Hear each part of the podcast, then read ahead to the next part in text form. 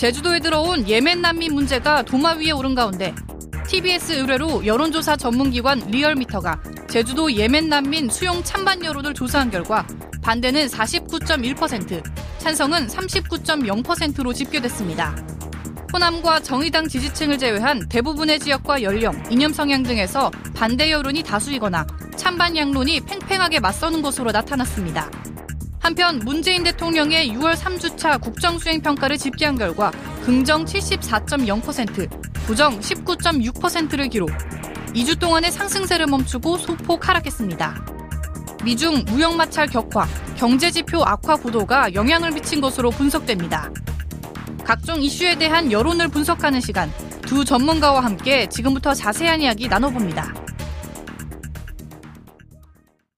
이슈파이터 3부 시작하겠습니다. 매주 목요일에는 TBS 의뢰로 여론조사 전문기관 리얼미터가 국정 지지율과 주요 현안에 대한 여론조사 결과를 알려드리고 있는데요. 오늘 함께 하실 두 분 소개하겠습니다. 이택수 리얼미터 대표 모셨습니다. 어서 오십시오. 네, 안녕하세요. 네, 오늘 오른쪽에 앉으셨습니다. 네. 우파. 어색하지만 이 자리를 제가 좋아합니다. 아, 왜 그러십니까? 제 오른쪽 샷이 잘 나옵니다. 아. 아 조진웅, 조진웅이라고도 예. 부르시잖아요. 네. 제가 보기엔 아. 특별히 차이는 없어 보이는데. 네. 뭐 그쪽을 좋아하신다니까 네. 다음부터 좀 자리를 바꿔보는 걸로 네. 하겠습니다. 네. 작가님 참고해 주시고. 예, 알겠습니다. 자, 배종찬 리서치 앤 리서치 본부장님 자리하셨습니다. 어서 오십시오. 아, 안녕하십니까. 예. 네. 오실 때마다 전 그 헤어스타일이 예. 마치 만화 주인공의 네. 한 장면이 아닌가 이런 생각을 좀 하게 됩니다. 저도 영광입니다. 엄지척 최고의 최고의 프로그램. 네, 고맙습니다. 네. 음, 예. 네. 땀을 너무 많이 흘리고 계셔가지고 네. 스튜디오가 매우 덥다는 네, 것을 몸으로 뜨겁네요. 예, 온몸으로 증명을 제, 하고 계시죠. 제가 난방 열사는 아닌데 덥습니다. 네. 자 이번 주 이슈 조사가 바로 어, 제주도 예멘 난민 수용에 대한 입장을 듣는 거였어요. 조사 결과 어떻게 나왔습니까?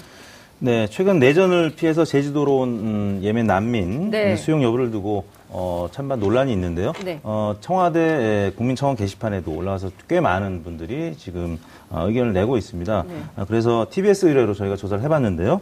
어, 제주도 예민 난민 수용에 대한 국민 여론이 찬성 의견이 39%로 나타났고요.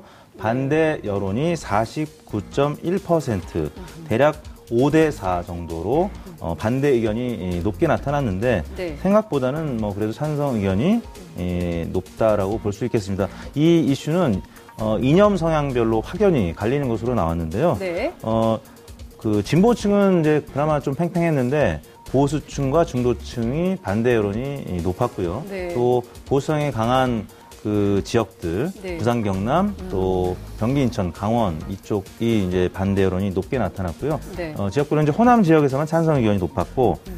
또 성별로는 여성이 네. 이 성폭력에 대한 우려가 굉장히 또 크기 때문에 네. 여성들 입장에서 반대 의견을 한 두 배 가량 어, 30 어, 2대 네. 어, 52, 어, 두 배 가까이 높게 나타났고요. 또 연령별로는 20대가 네. 어, 반대 의견이 가장 높았습니다. 음. 31대 64 역시 한 두 배 가량. 네네. 어. 그리고 이제 어, 보수 성향이지만 5, 60대에서는 오히려 찬반 의견이 팽팽했는데요.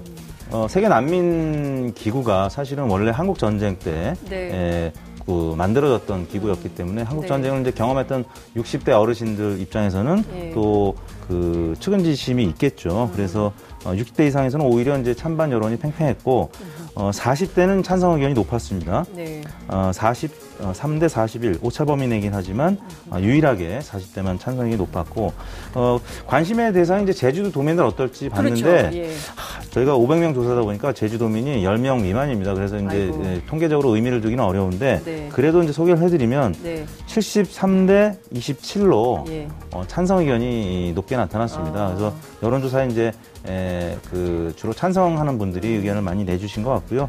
어, 10명 네. 미만이기 때문에 좀 그런 네, 통계적인 네. 의미는 이제 부여할 수 없습니다. 없다고 볼 수 네. 있겠네요. 그 배종찬 부부장님께서는 네. 어떻게 보십니까? 이 전반적으로 보면 근데 난민 문제 특히 이제 예멘이란 나라도 우리에게 익숙한 나라는 네. 아니고 그리고 또 우리가 또 난민 이슈를 음. 언론에서 뭐 적극적으로 보도하기보다는 뭐 시리아의 어린이라든가 뭐 이제 이런 네. 정도에서만 네. 생각을 하고 아 참 어려운 사람들 굉장히 먼 문제로 네, 네. 생각을 했다가 이제 갑자기 이렇게 우리에게 닥친 측면이 있는데 이번 조사 결과 가짜 뉴스 뭐 이런 영향도 있을까요? 어떻게 보십니까? 그럴 수 있습니다. 가짜 뉴스라는 것이 사실은 이 실체가 확인 안 된 정보가 네. 떠다니는 것인데 그러다 보면 예. 뭐 UFN 뭐 음. 확인되지 않은 뉴스다 뭐 이런 이야기를 하게 되는데 예. 이렇게 되다 보면은 이 잠재적인 범죄자로 인식을 하는 것이거든요. 이슬람교라고 하는 이 종교가 이 문명 간의 충돌이 음. 여러 차례 또 유럽에서도 일어났던 바가 있기 때문에 네. 우리 국민들은 두 가지로 지금 인식적인 어, 차이가 있는 것으로 음. 보여지거든요. 20대, 30대가 오히려 인권 문제, 40대까지 더좀 네. 진보적일 텐데 왜 이 반대를 하는 것일까를 보면 음. 안정에 더 방점을 찍는 것으로 보여집니다. 그러니까 안전 문제. 안전, 안정. 예, 예. 예. 한편으로는 50대, 60세 이상은 오히려 동정이에요.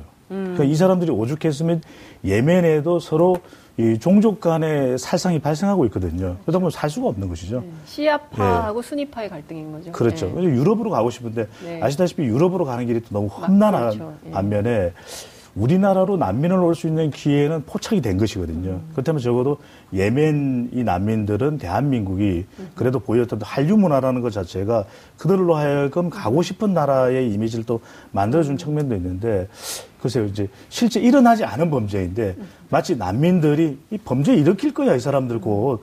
또 우리 육지로 무트로 넘어와서 또 큰 문제를 일으킬 게라고 이 지레짐작하거나 그런 사건이 마치 지금 난민 수용소에서 일어난 것처럼 뉴스가 나가는 것은 저는 참 큰 잘못으로 또 보여집니다. 네. 어쨌든 뭐 굉장히 뭐 예민한 문제이기도 하고 또 국민청원 게시판에도 벌써 네. 난민 수용에 대해서 반대하는 의견이 30만 청원이 넘고 뭐 이렇기 네. 때문에 굉장히 부정, 부정적인 네. 그런 시각이 많을 거라고 생각을 네. 했는데 의외로 또 조사 결과는 꼭 그런 것만은 네. 아니다. 그러니까 여러 가지 정보들이 교류되면서 네. 국민들이 새로운 판단을 좀 하기 시작했다. 그리고 또 봤더니 이제 그 대통령께서도 이제 지시를 통해서 우리 국민들에게 피해가 가지 않는 업종들에 네. 대한 뭐 취업 정도를 허락하고 네. 더 이상 난민을 받지 않는 것으로 네. 이렇게 됐기 네. 때문에 예, 좀 지켜봐야 될 것 같다는 생각이 좀 듭니다. 이번 주 대통령 국정운영 지지율 어떻게 나왔는지 좀 볼까요? 네, 문재인 대통령 지지율이 이번 주에 소폭 하락했습니다. 아. 이제 그동안에 에, 남북 북미 정상회담, 네. 그다음에 6.13 지방선거 압승 효과 때문에 네. 에, 많이 올랐었죠. 그런데 이번 주는 상승세가 좀 멎었습니다. 1.9% 포인트 하락한 음. 74%였는데요. 지난주 75.9%였죠. 음. 어, 1.9%포인트 하락했습니다. 큰 폭의 하락은 아니니까. 아니죠. 뭐 그리고 유의미성이 있을까요? 어떻게 보십니까? 어, 좀 아쉬운 것이 네. 원래 이제 월드컵이나 또 올림픽 이 있는 네. 기간에는 지지율이 오르거든요. 음. 평균 한 2%에서 네. 3%포인트 오른 것으로 네. 나타났는데요. 어, 2006년 독일 월드컵 때 노무현 대통령이 25%에서 28.6%로 어. 3.6%포인트 오른 적이 있었고요. 네. 또 어, 월드컵만 따지면 2010년에 네. 이명박 대통령이 한 4%포인트 음. 올라서 네. 39.8에서 43.8%까지 올랐고요. 네. 박근혜 대통령 집권 시절에 2014년에는 음. 브라질 월드컵이 있었는데 네. 아, 그때는 성적이 그때부터 좀 이제 음. 시원찮았죠. 그래서 48.7에서 48.2로 횡보했고요. 예. 예. 어, 이제 올림픽만 따지면 지난 평창 올림픽 때 네네네. 네, 문재인 네. 대통령 지지율이 63.5에서 65.7로 음. 2%포인트 올랐었거든요. 네. 어, 근데, 어, 지난 그 월요일 날 아쉽게도 어, 1대 0으로 석패를 했죠. 근데 이제 스웨덴전 영향이 크다. 네, 오를 수 있었는데 한 2%포인트 오를 수 있었는데 네. 좀 떨어진 점이 아쉽고요. 아. 이제 다만 이번 주말에 있을 예. 멕시코전에서 멕시코전. 또 멋진 경기를 치러 어, 아. 치른다면은 예. 아마 지지율이 좀 오르지 않을까. 그리고 대통령이 이 경기를 관전할 예정으로 되어 있는 거 네, 아닙니까? 네, 그렇죠. 예. 그렇다면은 저는 승리할 가능성도 상당히 좀 기대를 하고 있고요. 오. 또 이런 스포츠 경기를 대통령이 동반 관람하게 되면은 네. 국민들의 또 공감대가 또 높아지게 그렇죠. 되거든요. 그렇다면 예. 좀 스포츠 효과, 예. 월드컵 효과로 예. 지지율이 올라갈 가능성도 있다고 보여집니다. 네. 대통령의 지지율은 월드컵을 타고 올라간다. 네, 이번 주에 이제 미중 무역 전쟁 네. 격화 소식 네. 있었고 네. 또 각종 뭐 고정 환율, 유가 등 경제 지표 악화에 따른 음. 불안 심리 등이 작용을 했습니다. 그래서 어, 국내 경제 지표가 여러모로 안 좋은 네. 어, 것들이 소개가 됐고 또 이제 그 어, 52시간 근무하는 네. 그 어, 노동시간 어, 단축. 노동시간 단축 관련된 이슈도 어제 하루 종일 네. 또 논란이 됐었기 때문에 음흠. 이번 주 초중반 좀 음. 지지율이 예, 좀 어려운 음, 여건이었다고 봐야 될 것 같습니다. 변수에 또 이슈에 의해서 영향을 받은 측면도 있을 텐데요. 네. 이런 큰 이벤트가 있고 난 이후에는 음. 그 전까지 우리가 컨벤션 효과라고 해서 결집하거든요. 그다음 조금 사람들의 어떤 정당에 대한 결집도 네. 또 이런 관심도가 조금 음. 느슨해지는 측면이 있습니다. 네. 아주 자연스러운 현상으로 좀 음. 받아들일 부분도 있어 보이고 이게 네. 이것이 하나의 대통령 지지율의 하락 추세냐 음. 저는 그렇지는 않다고 보여지고 음. 잠깐 느슨해졌다라고 네. 보여집니다. 네, 그리고 이제 러시아 방문길에 네. 올랐기 때문에 뭐 통상 이제 강대 국가의 정상회담이 있으면 음. 지지율이 적어도 횡보하거나 오르거든요. 네. 어, 그런 다음 주에는 오른다. 네 이번 주 후반이나 네. 또 주말에 거쳐서 멕시코 경기를 만약 이긴다면 그러면 이제 75% 멕시코 영향론을 상당히 세게 월요일 지지율이 너무 궁금합니다. 그렇습니다. 월요일 날 지지율 조사가 어떻게 될지 너무 궁금한데요. 독일, 독일전까지 얘기하면 뭐 급상승 가겠는데. 예. 지금 우리에게 네. 남은 것은 1위 네. 국가와 1위를 네. 이긴 국가 네, 두 네. 국가가 남아 있기 때문에. 어, 근데 뭐 1위 국가하고 동률입니다 지금. 어, 1패이기 때문에. 그러네요. 동률로. 1패 동률이기 때문에 우리가 좀 도전해볼 만한 가치가 있다. 공은 분석을 하는 공은 풍부니까요. 모릅니다. 예, 알겠습니다. 예, 축구 경기를 그냥 분석을 할까요? 올해요. 네. 네. 자, 정당 지지율 좀 봐야 될 것 같은데요. 네. 대구 경북. 네. 대구 경북 지역에서 자유한국당 지지율이 민주당 절반 수준이라고요? 그렇습니다. 이제 이번 주 어, 주간 집계, 주중 집계부터 네. 소개를 해드리면 민주당 지지율은 3.4%포인트 빠진 53.6%. 네. 일종의 이제 선거 승리를 통한 컨벤션 효과가 좀 빠진 거고요. 네. 한국당 지지율은 0.2%포인트 빠진 17.4%. 생각보다는 많이 빠지진 않았습니다. 네. 그 다음에 정의당이, 이, 그, 어, 3위로 네. 어, 올라선 이후에 이 국권이 3위 자리를 지키고 있고요. 7.9% 1%포인트 올랐습니다. 네. 아, 바른미래당은 0.2%포인트 빠진 5.2%, 민주평화당이 2.7%로 네. 지난주 대비 0.8%포인트 빠졌는데요. 네. 그 말씀하신 그 지역별로 보면은 네. 아, 대구 경북 지역에서 자유한국당이 20.9%, 음. 아, 그리고 민, 그 민주당 지지율이 이 42.6% 그러니까 두 배가량 42.6% 예, 42.6%대 어. 20.9% 예. 어, 한국당 지지율보다 두 배 이상 높게 나타났습니다.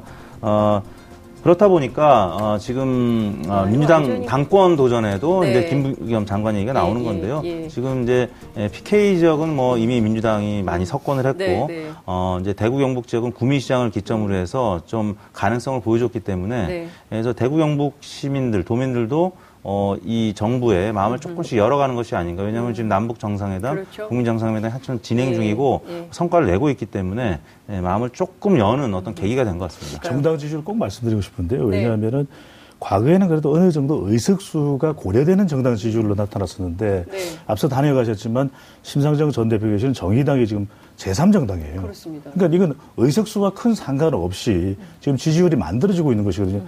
지금 현상, 현재 민주당과 자유한국당의 의석수가 큰 차이가 없음에도 불구하고 지지율 차이는 뭐 거의 뭐 세 배 정도 가까이 나고 네. 있거든요. 이런 현상이 나타나는 가장 큰 이유는 이제 국민들이 의석수로 여의도 정치권을 바라보는 것이 아니라 얼마만큼 그 정당이 주는 메시지가 분명하냐. 음. 이것 가지고서 정당에 대한 선호를 네. 평가하고 있다는 점을 좀 네. 반드시 알아두실 필요가 있을 보입니다. 네. 네. 그러니까 주식 투자할 때 네. 미래 가능성을 전망하고 예측하면서 투자하지 않습니까? 그렇죠. 그러니까 그런 측면에서 보자면 우리 국민들이 한국 정치도 네. 이제는 좀 그런 가, 가치관으로 좀 보고 계신 게 아닌가 그런 네, 분석 tool로 보고 계신 게 아닌가 이런 생각이 좀. 정의당이 블루칩이네요. 네. 그 아마 지금 가셨기 때문에 심상정 네. 전 대표는 이 얘기를 아마 못 듣고 계실 겁니다. 아, 아니면 분장실에서 예. 어, 이제 아그 얘기를 네. 하셨어요? 아, 아니 분장실에서 정리하시면서 보실 수도 있습니다. 아, 정의롭게 살겠습니다. 네. 아무튼 네. 정의당이 아무튼 지난번 지방선거 때 광역 비례대표에서도 8.97%를 네. 득표하면서 네. 바른미래당을 앞섰거든요. 음. 현재 의석수 얘기하셨지만 의석수보다 네. 높은 지지를 받았고 음. 어, 두 자릿수에 가까운 네. 그러니까 10석이거나 아니면 기초단체는 음. 9석인가요? 네. 어, 의석을 차지했기 때문에 음. 예, 꽤큰 선전을 한 거죠. 네. 결국, 지금 보면 예, 지금 시간이 많지 않기 때문에 아, 바로 넘어가야 될 것 같아서요. 보면 어쨌든 지방선거 이후에 정당별로 특히 이제 민주당의 경우에는 8.25 전대가 있기 때문에 내부에서 지금 20명 정도 되는 당대표 네. 후보들이 네. 있고요. 그리고 이제 자유한국당도 새로 전열 정비할 수밖에 없는 상황이고 바른미래당도 마찬가지인 네. 것 같습니다. 이제 원내대표도 새로 뽑는다는 건데. 자, 이 상황에서 어제 뭐 굉장히 그 큰 뉴스 중에 하나라고 한다면 네. 바로 이제 여의도 정치권 안에서는 네. 어, 김부겸 장관이 뭐 선거 네. 사무실을 네. 얻었다 이런 파문이 있었는데 그건 사실이 아니다라고 네. 이제 해명이 되긴 했습니다. 어떻게 전망하십니까? 새로운 정당 내부의 변신, 뭐 구도 네. 변화 이런 건 좀 어떻게 예측하시고 전망하세요? 어, 김부겸 장관은 사실 크게 고민을 안 했을 것 같아요 그 동안에는. 근데 지금 이제 지방 선거 이후에 대구 경북에서 네. 민심의 변화를 읽으면서 네. 어, 지금 예상보다는 더 민주당이 영남권을 이제 석권을 하고 네. 어, 다음 총선 때는 어, 민주당이 의석을 몇 자리 차지할 수도 있다는 가능성을 보여줬기 때문에 음. 그런 차원에서는 차기 총선뿐만 아니라 대권까지도 아. 어, 염두를 한, 해둔 그런 예. 어, 당권 주자로서의 이미지가 형성이 됐기 때문에 지금은 고민하지 않을 수가 없는 왜냐하면 자기 개인적인 엄청 고민하고 있다고 네. 관계자가 전화도 그러니까 자기 개인적으로는 네. 처음에 고, 민하지 않았을 수도 음. 있다고 봅니다. 근데 이제 시대가 이제 부르는 상황이 되면 네. 김부겸 장관도 고민하지 않을 수 없는 상황이 될 거고요. 음. 또 민주당 지지층에서 아무튼 많은 지지를 받은 여론조사 결과가 소개가 됐기 때문에 네. 어 이제 당권에서 당심에서는 이제 뭐 이해찬 전 총리라든지 어, 꽤 유력 주자들이 있는 반면에 지금 민심에서는 어 민주당 지지하거나 또 음. 민주당 지지 않건 간에 김우겸 장관에 대한 기대감이 크기 때문에 음. 고민하지 않을 수 없는 상황이 된 것 같습니다. 당 대표 적합도 네. 1위 했어요, 어제. 네. 김부겸 장. 어떻게 출마하실까요? 어떻게 보세요? 왜 그럴까라고 생각을 해보면 네. 문 대통령의 지지율이 이렇게 높은 것은 파격이거든요. 음. 이 TK는 보수의 마지막 보루라고 했던 곳이에요. 근데 이 지역에서 이 영향력을 가지고 있는 정치력을 가지고 있는 이 김부겸 장관이 거론된다는 것 자체가 큰 변하지 않겠습니까? 문재인 대통령의 발언처럼 이제는 더 이상 지역적으로 분열하지 않는다는 걸 의미하거든요. 김부겸 장관이 당권을 지게 될 경우 이것은 TK마저도 더 지지율 면에서 더불어민주당이 오히려 지지율이 상승될 수 있는 여지가 생기는 것이거든요. 그렇게 네. 된다면 이제는 더 견고한 국정 운영이 가능하다라고 하는 것을 의미하는 것처럼 이제 자유한국당의 당근도 한 가지 추가로 말씀을 드리면 네, 네.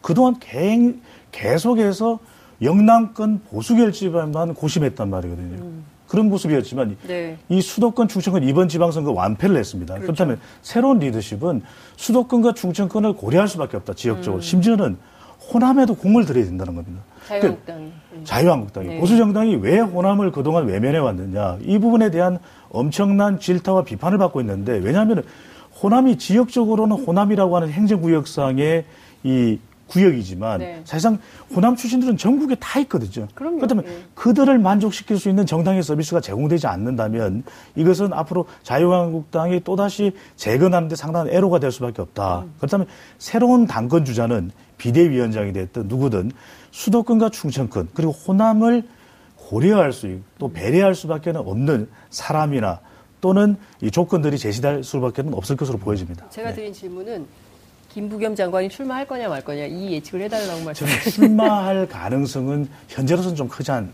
다고 보여집니다. 아, 출마 가능성은 크지 않다. 네네. 당대표 출마 가능성은 네. 그런, 높지 않다. 그런 이유는 예. 지금 주로 당권에 이 김부겸 장관의 목표가 있다면 네. 그럴 수 있을 텐데 예. 대권에 있어 보이거든요. 아. 그렇다면 당권에 무리한 이 공천까지도 음. 결정을 해야 되는 네. 여러 가지 당 내에 이 입장이 난처한 상황이 연출되는 자리보다는 네. 우리 지금의 본인의 정치적인 내공을 더 쌓아서 음. 대선 쪽을 향할 가능성이 아, 충분히 있을 것으로. 보여집니다. 지금 당권이 거론되는 것 자체도 이 잠재적인 잠룡이거든요. 음. 그렇다면 오히려 이 잠재적인 이 영향력을 더 극대화 시키려고 네. 할 것으로 보여집니다. 네. 이택수 대표님. 저는 한 며칠 전만 해도 가능성 크지 않다고 봤는데 네. 어, 지금 상황에서는 한 51% 정도로 기울지 않았을까라는 생각이 아. 듭니다. 왜냐하면 대권을 잡으려고 해도 예. 사실 김부겸 장관 입장에서는 네. 어, 당심의 지원을 지금까지는 어, 받기 어려운 음, 여건이었기 때문에 어차피 승부는 봐야 되거든요. 네. 그러면 여, 이번에 만약에 당권을 잡으면 대권에 더 가까울 수도 있다고 봅니다. 총선을 만약에 꽤 의미 있는 성과를 치르게 된다면 대권 주자로서 더 입지가 강화될 수 있기 때문에 네. 저는 51% 정도 조금 기울지 않았을까 어, 싶습니다. 알겠습니다. 이건 하나 좀 꼭 말씀드리고 싶어요. 왜냐하면요. 지금 당권을 잡으면 다음 총선 승리의 주역이 돼야 되거든요. 네. 근데 이보다 더 좋을 수 있느냐라는 평가가 나오는 것이 이번 지방선거였는데 물론 다음 총선 알 수 없지만 예. 그 정도의 기대치를 만족시켜주지 못하면 또 도전이 예상되거든요. 음. 과연 그 길을 김부겸 장관이 택하겠느냐. 아하, 네. 알겠습니다. 조금 더의 얘기를 좀 들어보고 네. 싶은데 시간이 다 돼가지고 아, 제가 늘 아이고, 역시 너무 80, 재미있는 방송 같습니다. 그러니까요. 80분이 모자랍니다. 100분으로 돌려야 될 것 같아요. 제작진에 네, 항의하겠습니다. 네. 오늘 말씀 여기까지 듣겠습니다. 고맙습니다. 네. 감사합니다. 6월 21일 목요일 장인선의 이슈파이터 준비한 순서는 여기까지입니다. 저는 내일 다시 찾아뵙겠습니다. 고맙습니다. 감사합니다. 예.